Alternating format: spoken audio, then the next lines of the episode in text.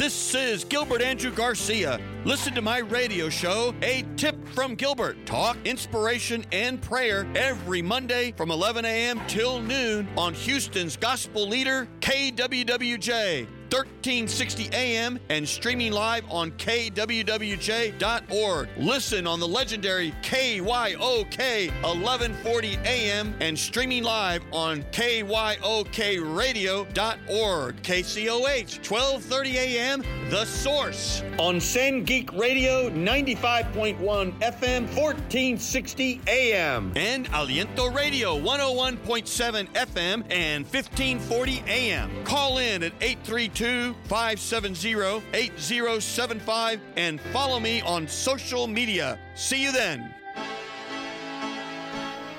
All right, Houston, this is Gilbert Andrew Garcia of A Tip from Gilbert Talk Inspiration and Prayer. I'm here with another episode, and we thank you for that, uh, studio audience.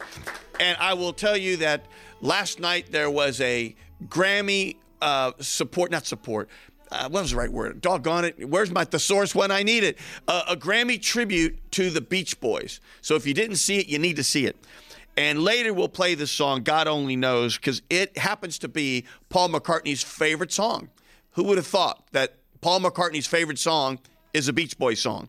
It is a beautiful song, and we'll play it in its entirety at the end. And of course, everyone now knows by now that it is true if you read it or saw it that I am now a candidate for mayor. We're not going to talk about that. I know. Can you believe that, Houston? Uh, we're not going to talk about that today. But my goodness, people are dropping in and people are dropping out. Oh my gosh. Uh, so stay tuned. But I have a guest here today from the great South Texas College of Law, Houston. And what's interesting is I know so many people who have graduated from that law school. So we have Mr. Michael Barry, who is the president and dean. You're both. I am, yes, sir. Is, is, that normal to be president and dean? It is only when you are at an independent law school, one that is not associated with a larger university. So I am president of the business, oh, I see. as well as dean of the law school itself. I see. Well, welcome to our show. Thank you. And you know, um, I really mean it when I say this. South Texas uh, has probably I mean, if you look at the titans of the law firms in town, they all went to South Texas. Very true. I mean, it, it's it's true. It is. And and I don't recall. Um, is it Dean Treece? Was it Gerald Treece? Yes. Okay. Sir. And you know, he he like mentored everybody. Uh, what a great guy he is. Yeah, he was indeed a very, very yeah. stalwart of the community, and people like, love him. They, Loved him. They did, and like so many of our faculty, they cared about our students individually. And that's what allowed our students to be prepared for the practice of law and why they're so successful when they graduate. Well, you know, uh, on a personal note, my brother went there, and my sister went there, and my uh, brother-in-law went there. Well, if you want to go, we can figure well, out a way to make it happen. I mean, I don't know if I'd get in. Uh, you know, I, I, wanted to be a lawyer, but I don't like to read or write, and so I figured out that's not good for me. That would be an impediment. Yeah, that would be that would be a real problem. No, the amazing thing about South Texas, first of all, it's an urban school. It's right in the middle of downtown. In fact, it's like a stone's throw from here, our broadcast booth. It's just, I don't know, uh, two blocks or so. And it really is a pillar in the community. I really mean that. And one of the great things I always think about is the incredible moot court teams that you have. Yes. It just seems like y'all win like all the time. Uh, Why is that, or what is that? It's a combination of a couple of things. One is our students work harder. Our students come to school prepared to put in the work, and when you put in the work, good things happen. The second thing is we really do focus on each individual. We don't try to cookie cut people. We focus on individual strengths of, an, of each of our students and how do we make them better? How do we make sure that they are prepared?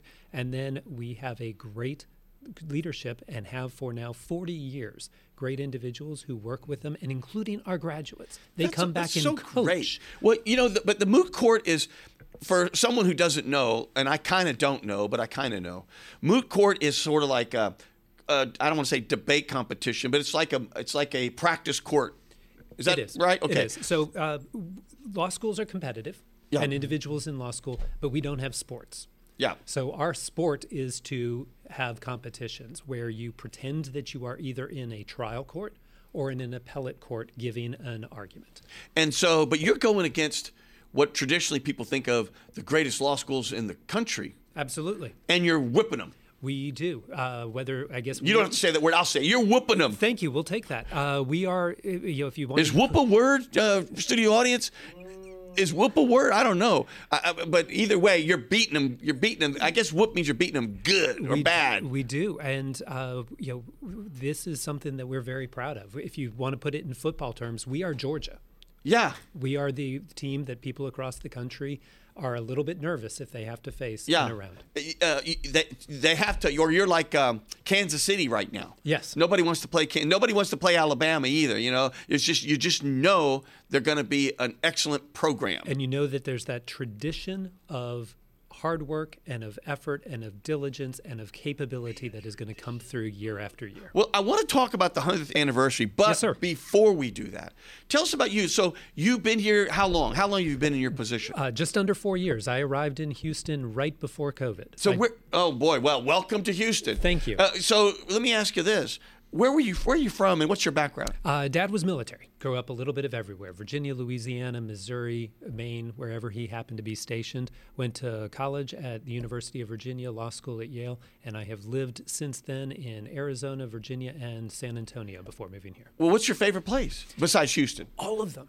All Really? of them. Because if you go into every city with this sense of appreciation and gratitude, you can find the good things in every city. We have been welcomed in Houston. People have been so friendly. It's uh, been a very great place for us to be. That's such a um, spiritual type feeling to, to hear you say that. Yes. If you find the good in everything, oh no, I, I will never be able to repeat it. But the bottom line is there is good in everything and in everybody in every place. You just got to have your eyes open and you'll find it. Well, uh, you know, uh, I was trained. My theology degree came from the Jesuits, and the Jesuit view of the world is finding God in all things. So, if you can look for that good, when you can appreciate it, then you can appreciate. You can be thankful for it and move from there. You sound like a spiritual person. Very much.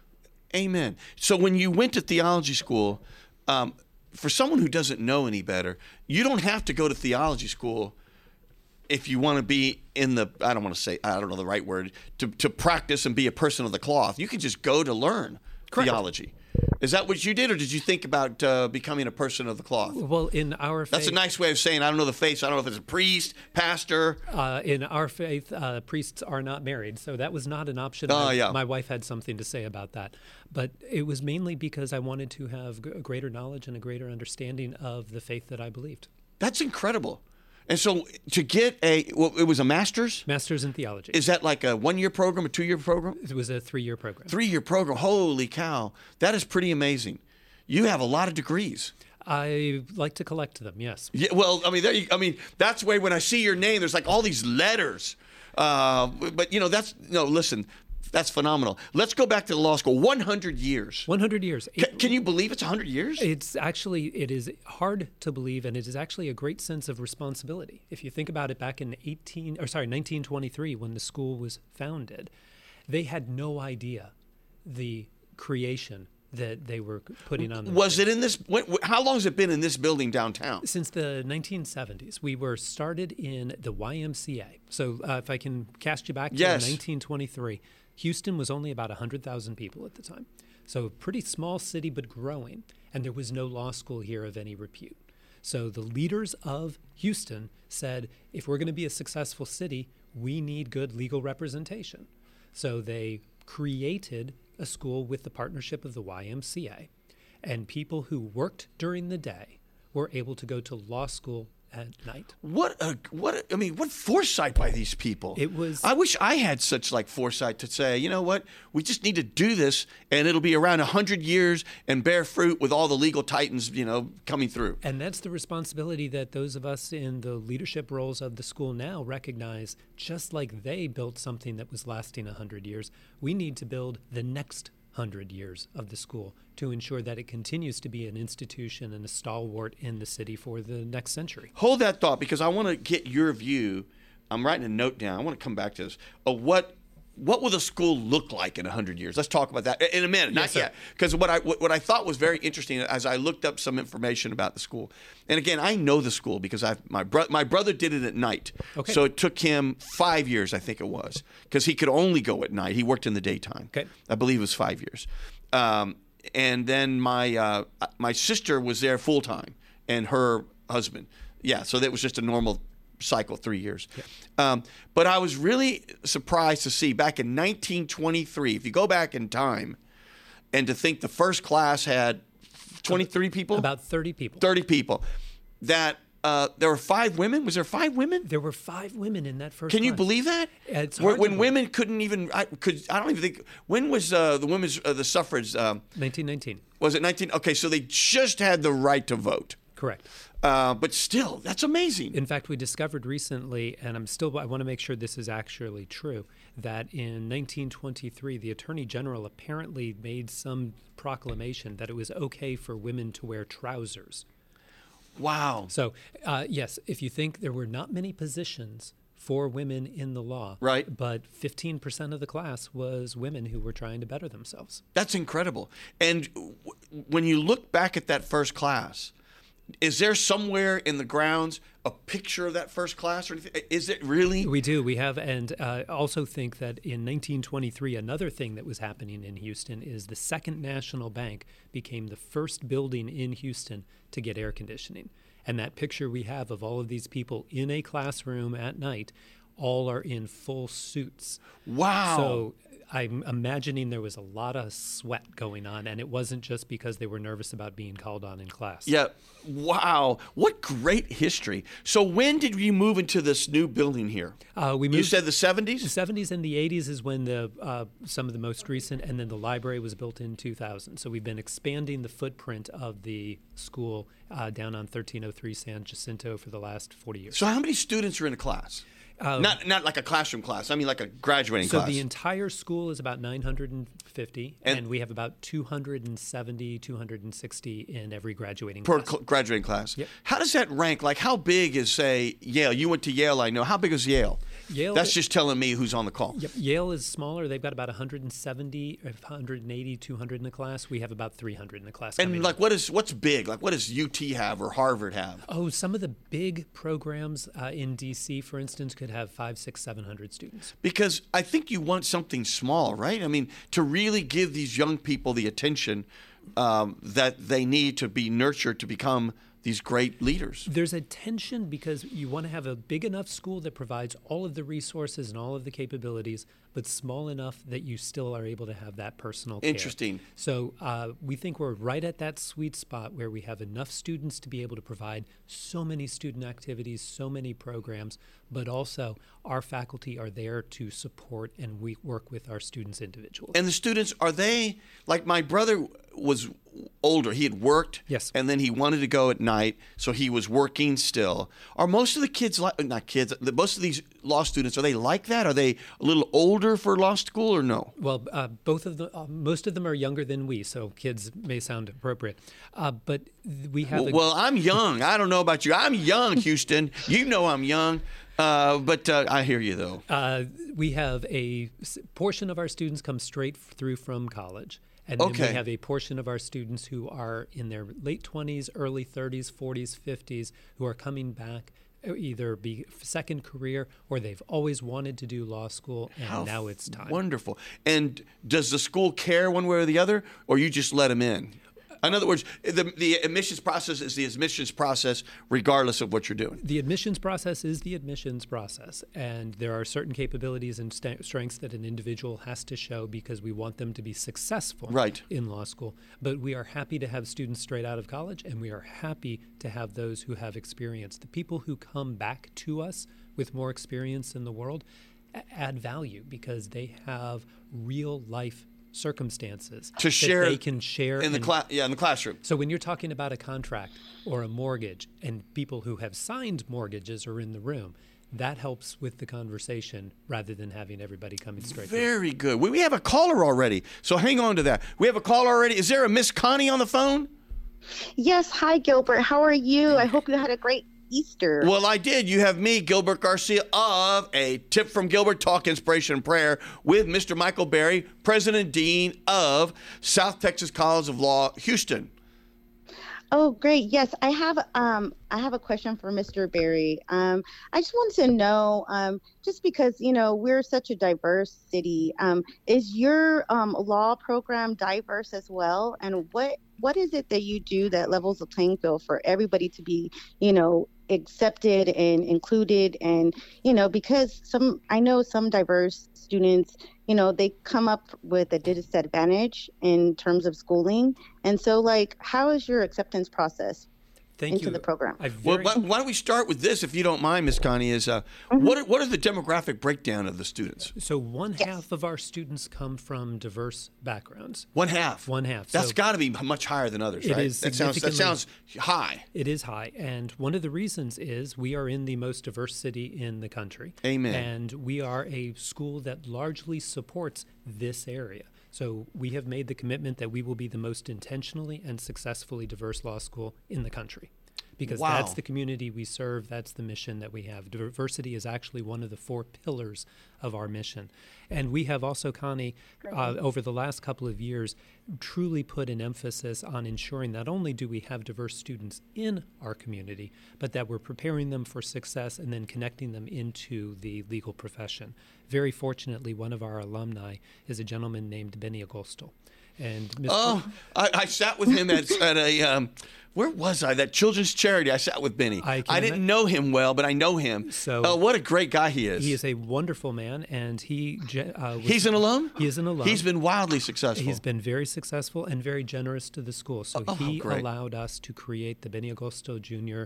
Diversity Center, which now has uh, two individuals staffing it, and we are able to create programming for the community as well as ensure that our students have the support they need. One of the things you were alluding to, Connie, is many students who come to law school from diverse backgrounds may be 1st mm-hmm. generation law students. So they don't mm-hmm. have representatives in their family, mo- role models.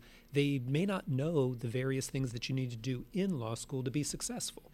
So we mm-hmm. try to create that network for them through boot camps before they arrive, through support while they are in law school, and then connecting them into the community so that they can be successful afterwards as well. It is, as I said, one of the pillars of our mission. We are a mission driven school and is crucially important to not only the success of the law school, but of the city of Houston. How great. Benny Agosto, th- I'm just giving you a shout out for all your great uh, philanthropy and way to go to set that up because it can do so much great work. Uh, so, Connie, what do you think? Are you ready to apply? yeah Let's go take If I- that hill. yes i that is just great to hear i'm so happy to hear that because we do need um, representation that looks like ourselves you know so i am so happy to hear that thank you so much Indeed, it's actually, if, if I can, it's important Yes. for two reasons. One is in the classroom itself, it's important to have diverse backgrounds because then there are different people asking different questions and coming with different experiences that ensure that we have a rich discussion and learning in the classroom. But it's also important when they get out into the real world as well because many of the issues that we face in our society come from the fact that there is not representation in certain circumstances. Right now in the country, only 5% of attorneys are African American. In the whole, uh, whole America? Whole United States. That's terrible. 5% are Hispanic. That is So terrible. It is if you think about it about if you would assume that it should be somewhere in the 15, 16, 18%, it's at 5. Asians are at 2 where their population in the country is 6. Right. So there's uh, right now an underrepresentation and that has implications for how the system works. Well, one thing, too. Uh, Connie, anything else, or are we going to sign you off? i'll sign off thank you so much Thank you for calling. Be well. Um, one of the things, though, is uh, it, it must be also a factor is uh, it's expensive. yes. All uh, secondary education is expensive, really. Even even state schools are expensive. I mean, just education is expensive. Uh, what percent of the students are on financial aid? Would you say Uh, about 70%. seventy? 70% receive some degree of financial aid. That's like everybody. It is a significant portion, and uh, we are That's we, great. Touche. we focus on ensuring that we are as ex- affordable as possible. There are 110, call it, law schools account across the country that are private law schools, and the cost to attend South Texas is probably in the bottom 12. No kidding. We really try to make sure that we are affordable for folks. But it is still a significant investment, and we recognize that uh, it's important to what we do to make sure that we're trying to make it as affordable as possible. In fact, anybody who would like to help sponsor scholarships, I would not be an appropriate dean if I didn't say we will be happy to take your money to support scholarships. Well, let's talk about that. So, where does let's say someone's listening and they say, "Golly, I want to, I want to get involved, I want to help." Is there a website? Is there a phone number? Or what do they do if they say, "You know what, I want to give something to South Texas"? So, stcl.edu is the website, and that is South Texas College of Law.edu, STCL, or send an e- email to me at president at STCLU, sorry, STCL.edu, and I will connect you to the right people. Amen. So let's go back to that. So how are y'all able to have so many 70%?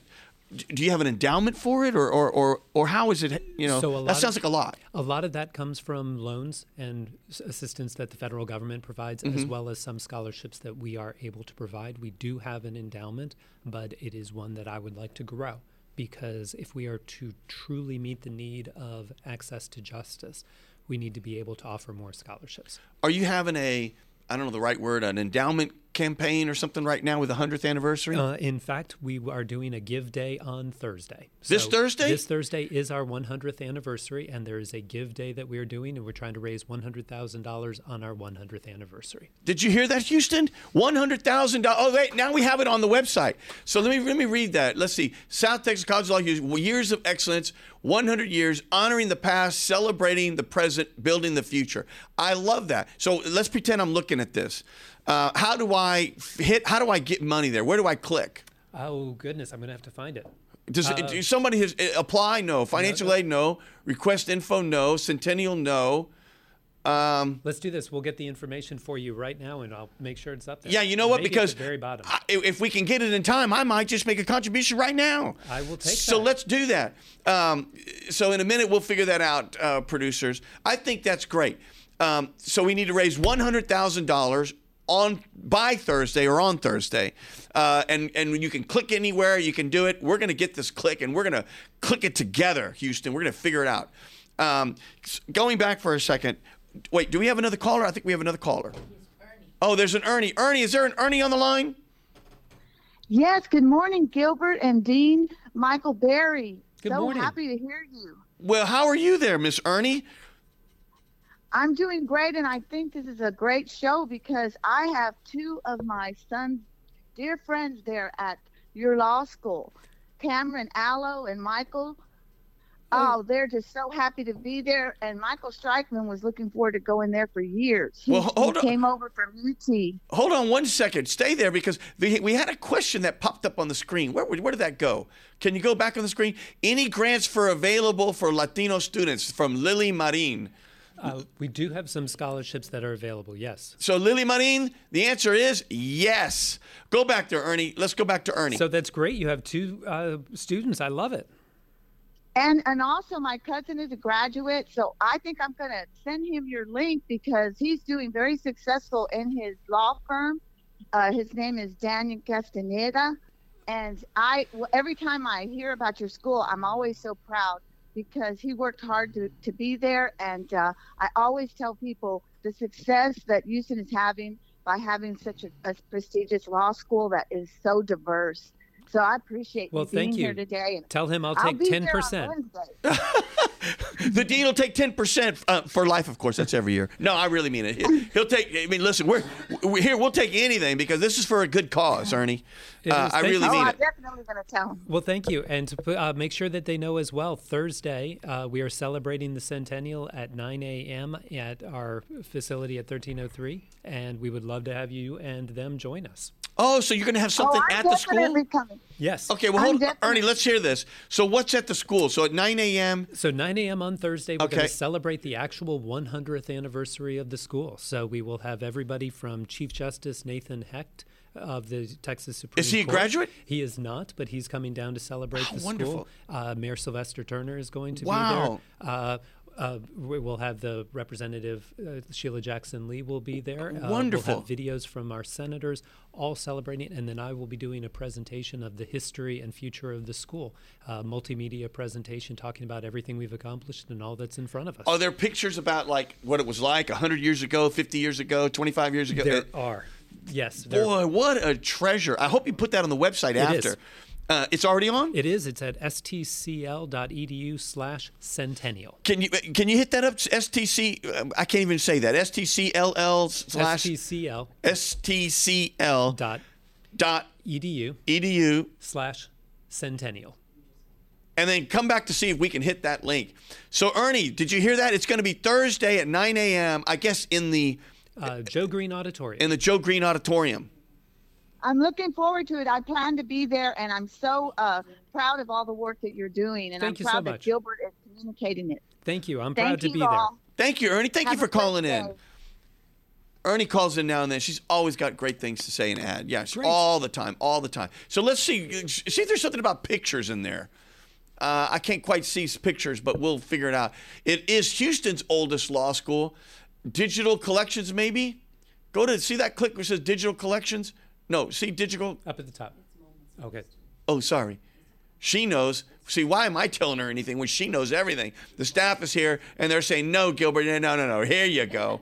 Oh, wow. I don't know all this stuff, but it just looks so rich with all kinds of stuff. Yearbooks. Oh my God, you got they got yearbooks, Houston. They got yearbooks all the way back to 1923. Oh my God. Yeah, so we have a uh, wonderful historian, Heather Kushnerick, who has been collecting things forever, and then Pamela Gibbs Smith has been doing great work with us as well to help pull all this stuff together for the centennial. So it's a great team of people who've done awesome work. Wow. And when did so? Let's go back for a second. The um, YMCA isn't that kind of strange to start a school with the YMCA, or is that how Not it was? back then. So uh, in the 1910s and 20s, the YMCA created professional schools in things like accountancy, in law, so that All over the country? all over the country. So people who were working could get the degree at night, and there are still a number of schools, law schools across the country, who hail back to the YMCA. Wow. days. Now the YMCA is not engaged now with the No, school. we When- separated in the 1960s. Okay, and they probably felt like like you feel when your child grows up and they go on their own. You thought, you know, there we launched you, and now you're on your own. It is very much like a parent Yeah, saying, uh, saying- "We have done everything that we should do for you, and Yep. now go and do as you and can." now now uh, go forth just go west young man young lady go west how wonderful well did you ever think when you were you know young michael barry so take us back to young michael barry uh, when you were young did you ever think you know what i'm gonna just you know i'm gonna be dean of a law school someday Uh, was my career path has been a lot about saying yes when God has opened up doors. So Interesting. I went out to Phoenix, Arizona, expecting I was going to be in a law firm th- for the rest of my life. Six months after I joined the law firm, the law firm had a financial dispute among the partners and split up. So all of a sudden, I did not have a job. Wow. So my life plan was now okay. Interrupted what is plan B? And I ended up taking the various different positions. I continued in private practice for a while, then went in house at a company called Capital One. That led me to a job at USAA in San Antonio.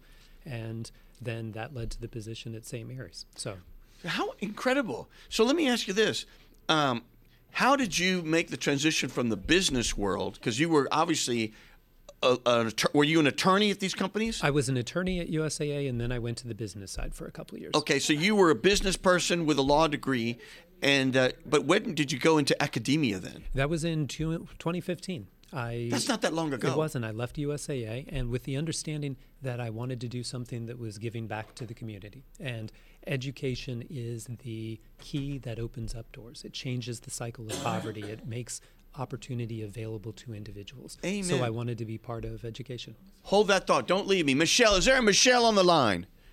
There is a Michelle on the line, and I just wanted to let you know about the Gift Day link. Oh, tell us, Michelle.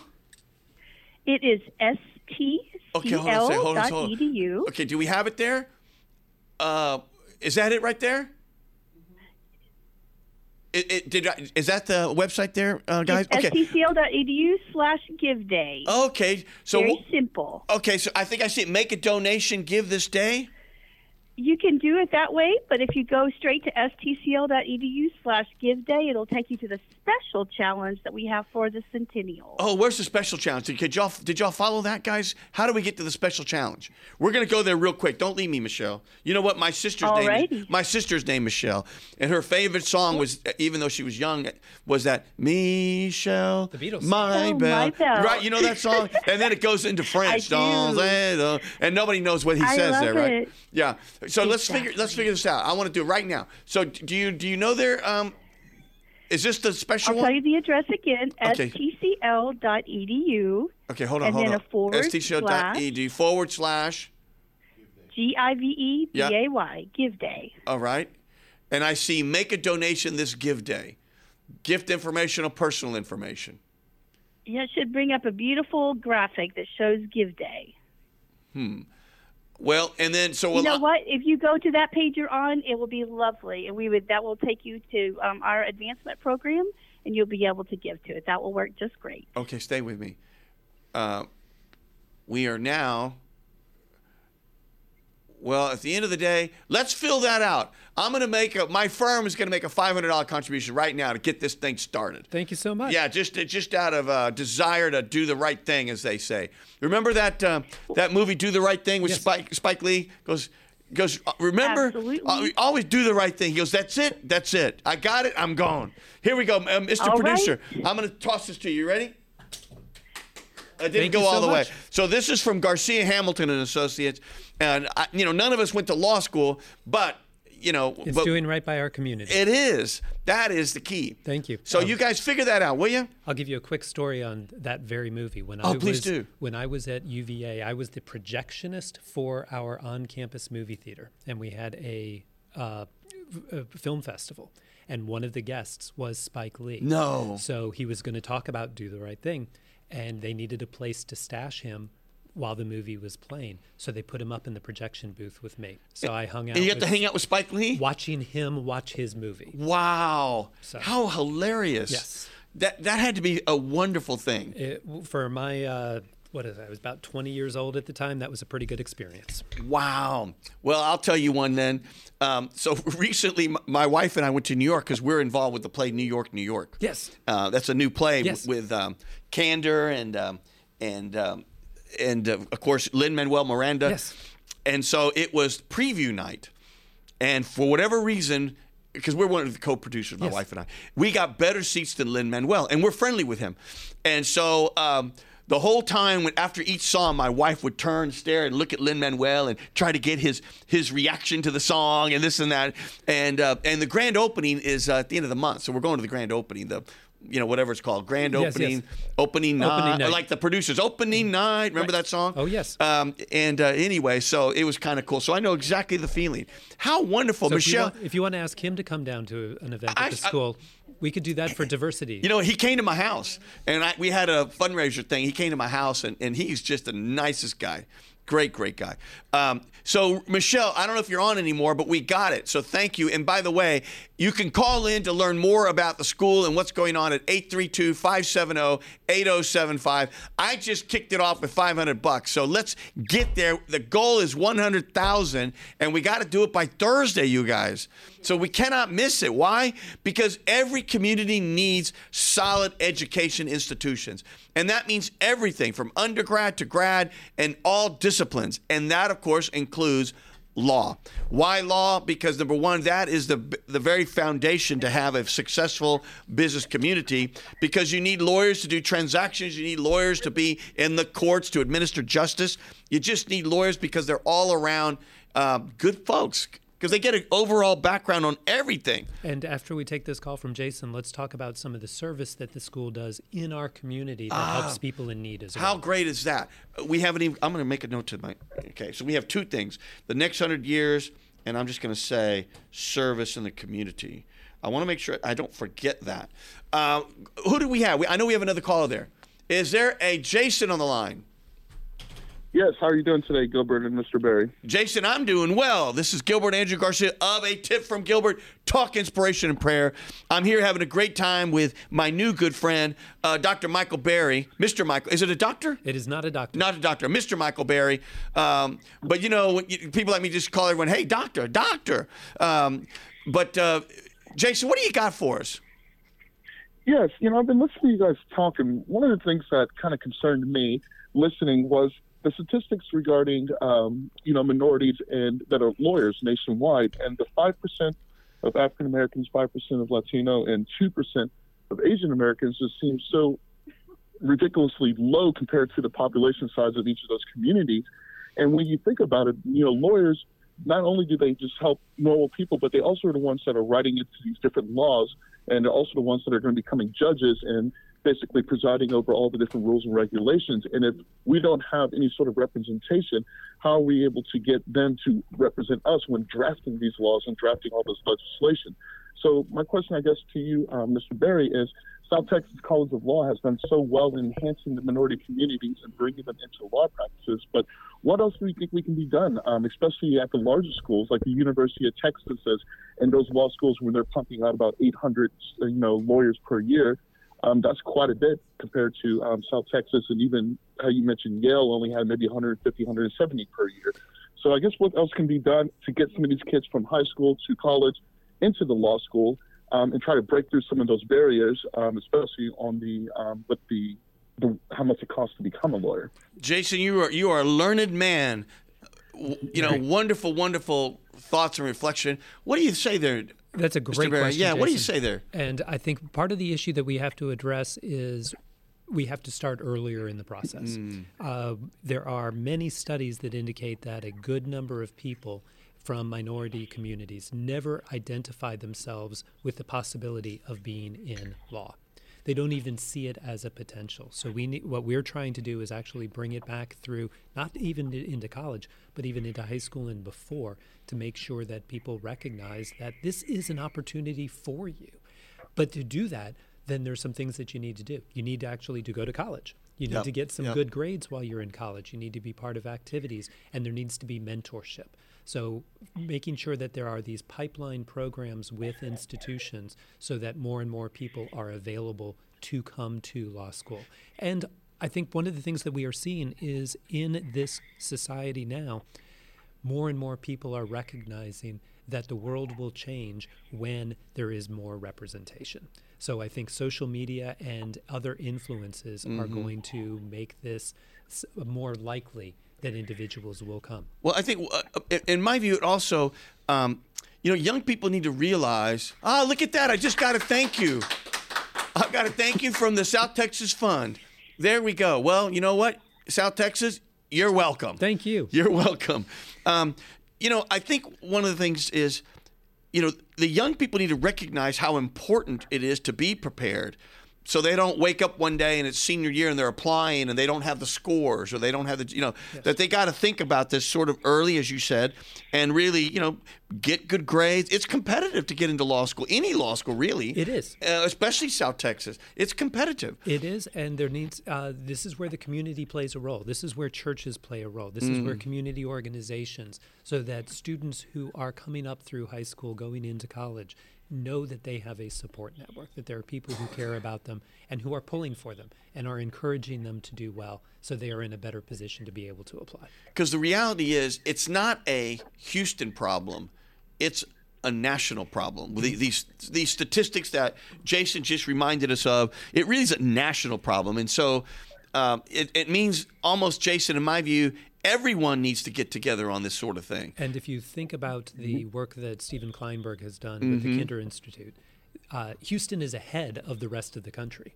when it comes to a diverse population. So if Houston can get it right, that can be a model for what the rest of the country will face over the next 30 years. He's I, I had uh, Dr. Klineberg like I don't know three or four weeks ago. Um, the guy's just a, a treasure.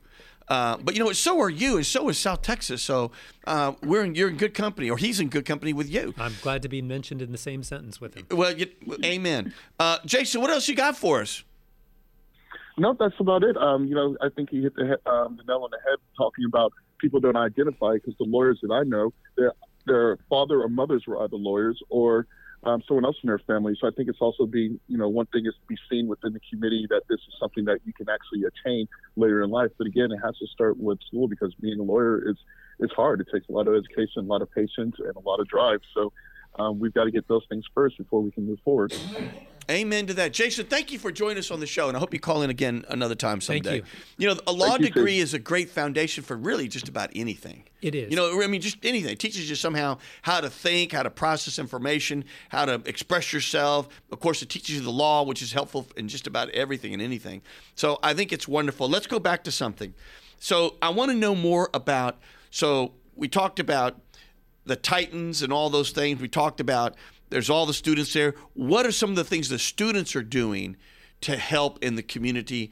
Um, I don't know whether it's legal aid or what you know, but but what are they doing? So we have a program at South Texas, uh, a clinical program, the Randy O. Sorrels Clinic Program, which has about 20 different clinics. A clinic is where a student working under the supervision of a licensed attorney represents real people with real legal problems. Come on, how wonderful! so that they get practical experience, but it also allows us to serve those people who cannot re- achieve uh, get, get service.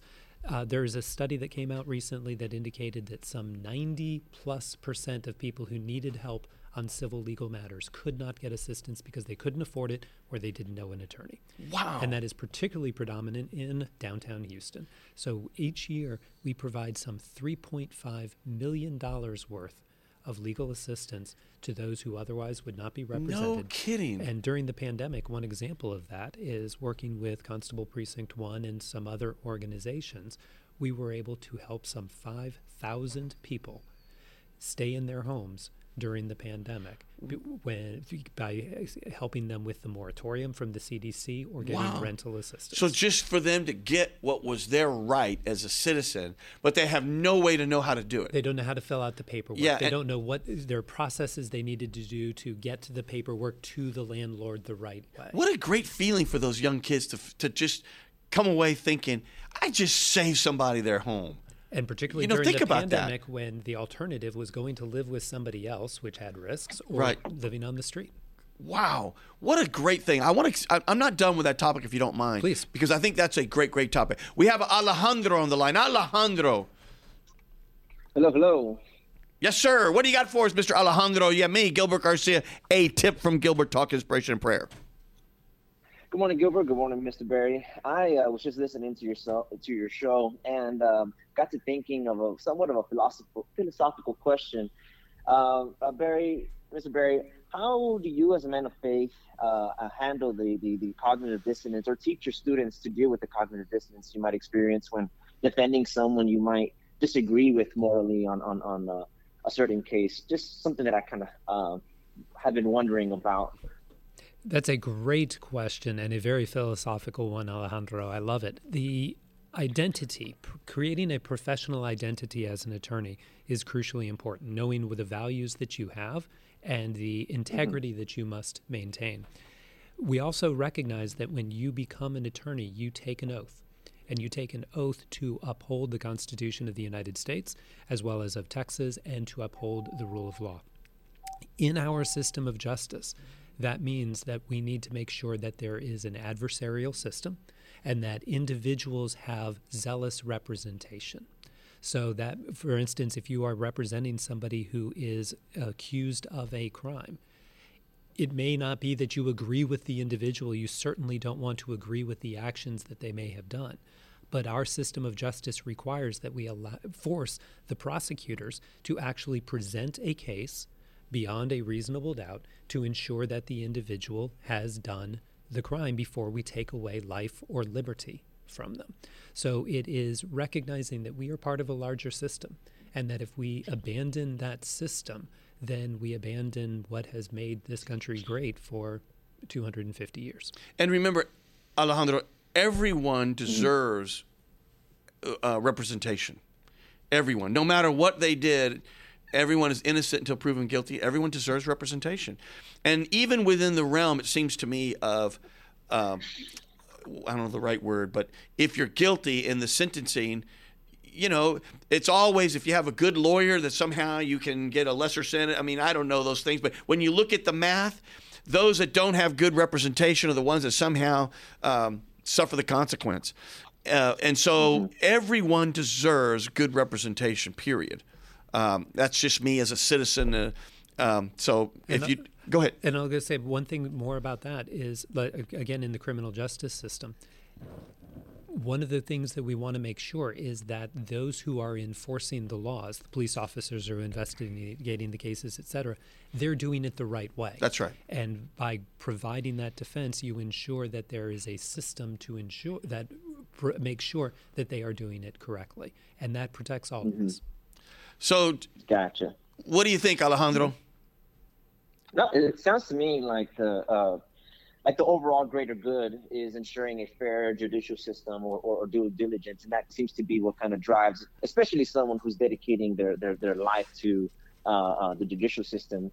Uh, that's what drives them to just do the overall right thing, if, if I'm understanding Did you, y'all correctly. And there are times where individuals will say that in a civil matter, for instance, they do not want to represent somebody.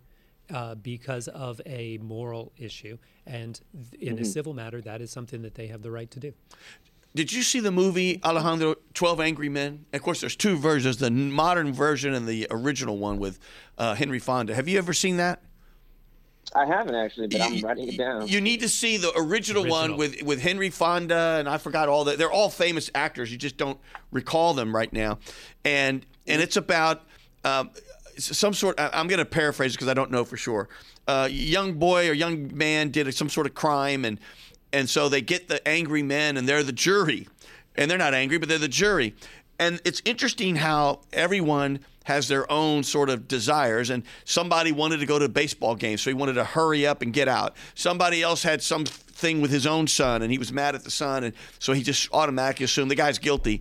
And then Henry Fonda when they were doing the vote, after 10 seconds, uh, I don't remember, two minutes of deliberation, everyone just said guilty, guilty, guilty. And Henry Fonda said not guilty. And they're like, what? How come he's not guilty? He said, I just think a man's life deserves more than five minutes. And then so then they started going on and on and on and on. And then they go, I want another vote. So then they had another vote. And then all of a sudden the vote is 10 to 2. And the guy goes, Who else voted no? And there's this little bitty guy. He goes, Well, I voted no. Why did you vote no? Well, because if he's so uh, willing to vote no, I feel he needs some support. And all of a sudden, Alejandro, they go through it all. And as they go mm-hmm. through the different potential evidence and and everyone starts you know going into their own lives and their biases come out at the end of the day after hours of deliberating they find him not guilty one of the most incredible movies wow. is it like that i mean i've never been on a jury now i've been jury duty and they say okay thank you for coming but i've never been on a jury uh, nor have I. Oh, you haven't either. Uh, they typically strike the attorneys because they're worried about what uh. they'll do. But I have worked when I worked for the uh, judge. I'd worked with the jurors, okay. never was in the deliberations. But the jury system is an amazing way of bringing citizens in and allowing those biases that you just identified to come out and to be addressed and to reach a result that is more often than not a fair system. I think people really take it um, I don't know. This sounds cliche. Take that position, being a jury, seriously. I, I, I, think people really, for whatever may be going on in their life and whatever they may have been brought up, but when they're in there, I think they really take it seriously. And I think a lot of them can, I don't know if the right word, sympathize or empathize with what's happening to that person. And, you know, yes. it may not be perfect but it's the best we got on earth. Well, uh, right? I mean, really, it's kind of like what was said about uh, democracy by Churchill that it's the worst system of uh, ruling a country except for all the others that have been tried. Yeah, there, there you go. It, it really is, Alejandro, the, the, the best there is. And yes, it can be messy, and yes, it can be just like democracy can be excruciatingly pain and painful and messy, but it is the best system. Alejandro, what else do you got, my friend? That's about it. Thank you so much for taking my call, and and uh, I look forward to our next episode. Be well.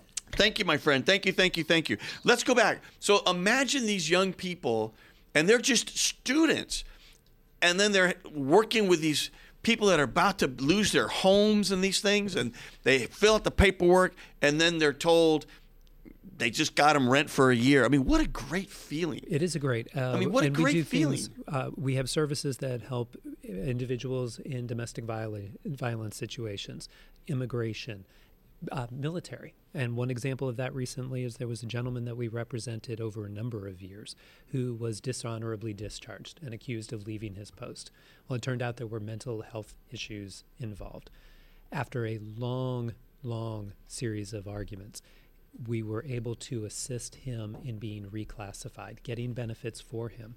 But also, as part of that, because he was dishonorably discharged, he lost medals. So when he was then now re- his reclassified, he received his medals back. And for those who have served in the military, that's an important thing. And our students and Yes. our faculty and staff were able to participate and help this individual with this situation. And as the dean and president, do you keep a finger on the pulse of these things? Because what a great feeling for you. I do to tr- know these are your. I mean, I know you don't say your kids, but they're your kids. This is our well, it's the work that we do, and service is another one of those hallmarks of our mission. And being part of this community is vital to us. So this allows us to represent those of us who are lesser in need, or who have greater needs but have lesser means. And it's important for us to be able to do this. Uh, the Texas Access to Justice Foundation gives an award for service to law schools every year. They've given it out for 11 years. We have won it four times. Come on. Uh, there are 10 law schools in the state, and we've won it four times because we are so committed to trying to Golly. make the world a bit you know what? This is this is going to sound I don't know the right way, but either way, I can't help it. We need to get that story out more. That's why I'm need, here. People need to know because I don't think people know that South Texas, first of all, is right here. You know, it's like I could almost like um, throw a baseball at it from my office here. It's right here in downtown and it's been around a hundred years, and it had already been diverse with women from day one. Um, and they allow people that want to have a second career and all want to change their life. You know, th- they're welcome. And you do all these things that get these incredible moot court awards against some of the best law schools in the world. And then you're doing this, I don't know if it's the right word, but philanthropic work. Um, and you're getting those awards against some of the bigger schools, that story needs to be told. We agree. Houston Chronicle, we need to write about this. I hope they write about the 100th anniversary. We are trying. The uh, anything you can do to help. We want to make sure that people know that this is in our community, and we are here for Houston, and we're using this centennial celebration and these opportunities to help make sure that more people do know about the school and the work we do. Because we are not for profit. Yeah. We- you know, this is not a for-profit school. We are a not-for-profit. We stand alone. So we don't have a football team or a basketball team to help market us. It truly is the work that we do with our attorneys. And because pr- you're private, let's make this distinction. And I'm asking, this is Yes. not telling. Um, you don't get any government uh, statewide funds. We do, we're not part of the uh, the system that That UT gets the statewide- system. No, so Wow. we don't have the oil revenue, for instance, that UT has. Wow, that you would think. If that- anybody wants to give me an, an oil yeah, well, yeah. I'll you, take you that would too. think normally that would put you at such a disadvantage, but here you are, whether it's a disadvantage or not. You know, whooping them and all these incredible things. Is whooping a word over there, producer? You know, sh- you're shaking. Yes, no.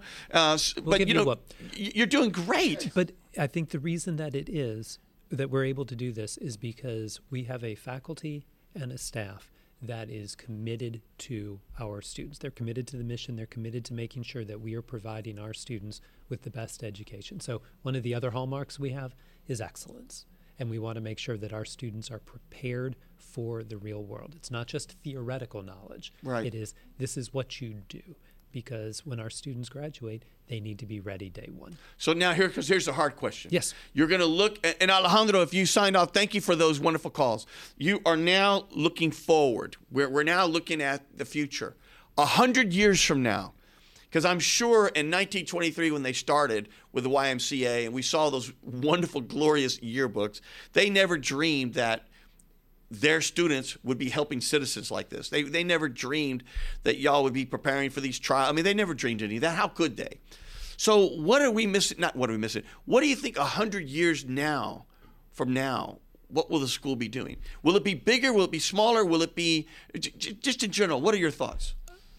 Think about what has changed in the last hundred years, Gilbert. I mean, you can't even Everything predict, From yeah. TV to space travel. We went from horses to or trolley cars to now car to driverless cars. You know, I mean, yeah, that's right. Who knows? So I think the thing that we will definitely have to anticipate is technology is going to change so much of what we do. And technology then also creates concerns about privacy and data and all of that. What we need to ensure that our graduates are able to do in this new, more technological world is solve problems and assist people. Do you think the school will be, will be bigger, smaller? I, mean, is there any planned desire, or you're, you at think this you got to? point, uh, we we think we're about that sweet spot. Yeah. Well, one of the things that we are doing, though, we this year will uh, have our first class of individuals who be will be attending school online. So we Very interesting. So if you look across Texas, if you happen to live in Houston, where we're fortunate to have three law schools, or San Antonio that has one, or Right. DFW that has a couple, great. But if you live in Brownsville or El Paso or in Right. Midland or any of these other places, there is no law school. So if you want to maintain your family, maintain your job, stay in your church community, you can't go to law school. So we have created a program that was approved by the American Bar Association that allows us to offer an online degree for those individuals. So they can they'll come to school once a year for a week and then the rest of their work will be done virtually. wow. And so when you say we have 250 students, none of those are the online. It's not counting those. So the online is is That will be- wow. And we're not, we don't want that to be a huge program, That's but we want to make sure that there is an access to justice gap in our state. Right. And this will help alleviate some of the dearth of attorneys that exist in some parts of That the is state. that is amazing. Well, let me ask you this: Is there somebody who gets in a room every year and says, "What's new right now?" and therefore let's change the curriculum a little bit? I mean, like for I'm just making this up because of my business. Like cryptocurrency is now like a new thing. Somebody's saying, "God, cryptocurrency is becoming a big thing. We should um, start a." You know, a, a whole class on it so people can be prepared because it's probably going to be a new thing. Is there someone that's looking at the curriculum? We do. We have a f- committee of faculty members who are constantly looking and identifying how do we make sure that our students are better prepared. So they add new classes on a regular basis to ensure that we're ahead of the game. Very, very good. Well, you know, it's one of those things where did you ever see the Carol Burnett show? Of course. Okay, Carol Burnett. I would pull my ear if I could. There you go. There you go. And or, or do the uh, the, the Tarzan yell she would do. Uh, uh, uh, uh, I, I can't do it, but she could do it great. What I was going to have to say. pound your chest, that's too. exactly right. Um, but there was the a song at the end when it's like, "I'm so glad we had this time, Time together." together. uh, Just to have a laugh and sing, and just before you know it, when we just got started, comes a time we have to say, "So it's been an hour." It has. I've been Can you truly believe it? appreciated it. Can you, it just like flew? This is a great conversation. Oh, well, what we're going to do is uh, we're going to hear God Only Knows. And in a moment, I'm going to give you the last word, whatever that is. And then when we turn off on the radio, we're going to be on social media for about another two minutes. And you're going to look right in that camera, that one, and you're going to just tell Houston anything else you want to tell or just repeat again. Very good. It's been a joy to have you. I appreciate it. You've been uh, you've been wonderful. I think you're a treasure for the for the university. I really mean it, I- and you Thank can you. just feel it in you. And I bet you the students enjoy you too. I just have that feeling, and the faculty, and we certainly need South Texas. Yes, we do. And so um, I'm so glad you're doing this thing on Thursday. I'm going to check my calendar to see if I can make it. Uh, and please come again. Let us know how it's doing. So you got the last few minutes here. Uh, what do you want to say to Houston about the whole centennial, about your love for it, and where we're going? Two things. Number one is please come to, on Thursday. Go to stcl.edu slash centennial. And the second is please learn more about the school and be a part of us. We want to be part of this community. This has been an institution for 100 years, and we're here for the next 100 as well as part of this city of Houston. Thank you for the opportunity to spend time with you today. Oh, it's wonderful, wonderful. All right, Houston, we're going to play the song to the end. I think we got one more minute. I see the finger up. That's what they tell me when I'm at one minute. Houston, you got me. Gilbert Garcia, tip from Gilbert. Talk inspiration and prayer. I want to thank again KWWJ. Keep walking with Jesus. KYOK, the legendary KYOK. KCOH, the source. Aliento Radio and Sangeet Radio. You know we're here every Monday, 11 to 12, and you can call in 832 570 8075. We just enjoyed our president and dean, Michael Barry of South Texas College of Law, Houston, where they're doing a lot of great things. Support them. You know what? That's what we need in this community. We got to keep supporting those institutions that make our city and community better. You heard it here first. And we'll see you next time.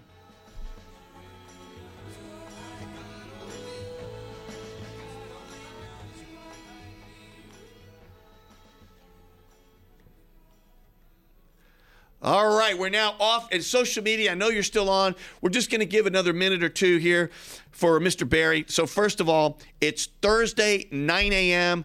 It's going to be a big shindig. You got uh, the Supreme Court coming down. You got the mayor. You got everybody coming down. You got the Congresswoman. Um, Mr. Barry's going to talk about the, the whole school. He's going to have a great slideshow showing some of the history of the school. The school is award winning both for its social services as well as for its trial prep programs. It's really incredible. 250, 260 kids, right size, not what, what was it? Porridge, not too hot, not too cold. Well, not too big, not too small. It's perfect. And again, they're starting something pretty cool, which is online. So that's something I know they're very proud of. And so please give. It's on thir- Thursday. We got a challenge. I set the tone. Just gave 500 bucks. We're trying to raise 100,000 for Thursday. It's called Giving Thursday. Give Thursday. Give Thursday. And there you see it right now uh, on my uh, website there on my show. You can see it right now. It's the 100 challenge. So, Mr. Barry, I'm just going to let you have the last word. You're going to talk to the camera. Let Houston know, number one, I'm so glad you're in Houston, and we hope you're here a long time. Number two, thank you for the great work that you do to shape the minds of these young professionals as they go out on this journey of getting their law degree and what that might mean for um, their lives, the betterment of their lives, and the betterment of society. So, anything you want to say? Thank you, Houston, for being a part of the South Texas community for the last 100 years. We are so proud of the work that we do, and we look forward to having you come down and see us.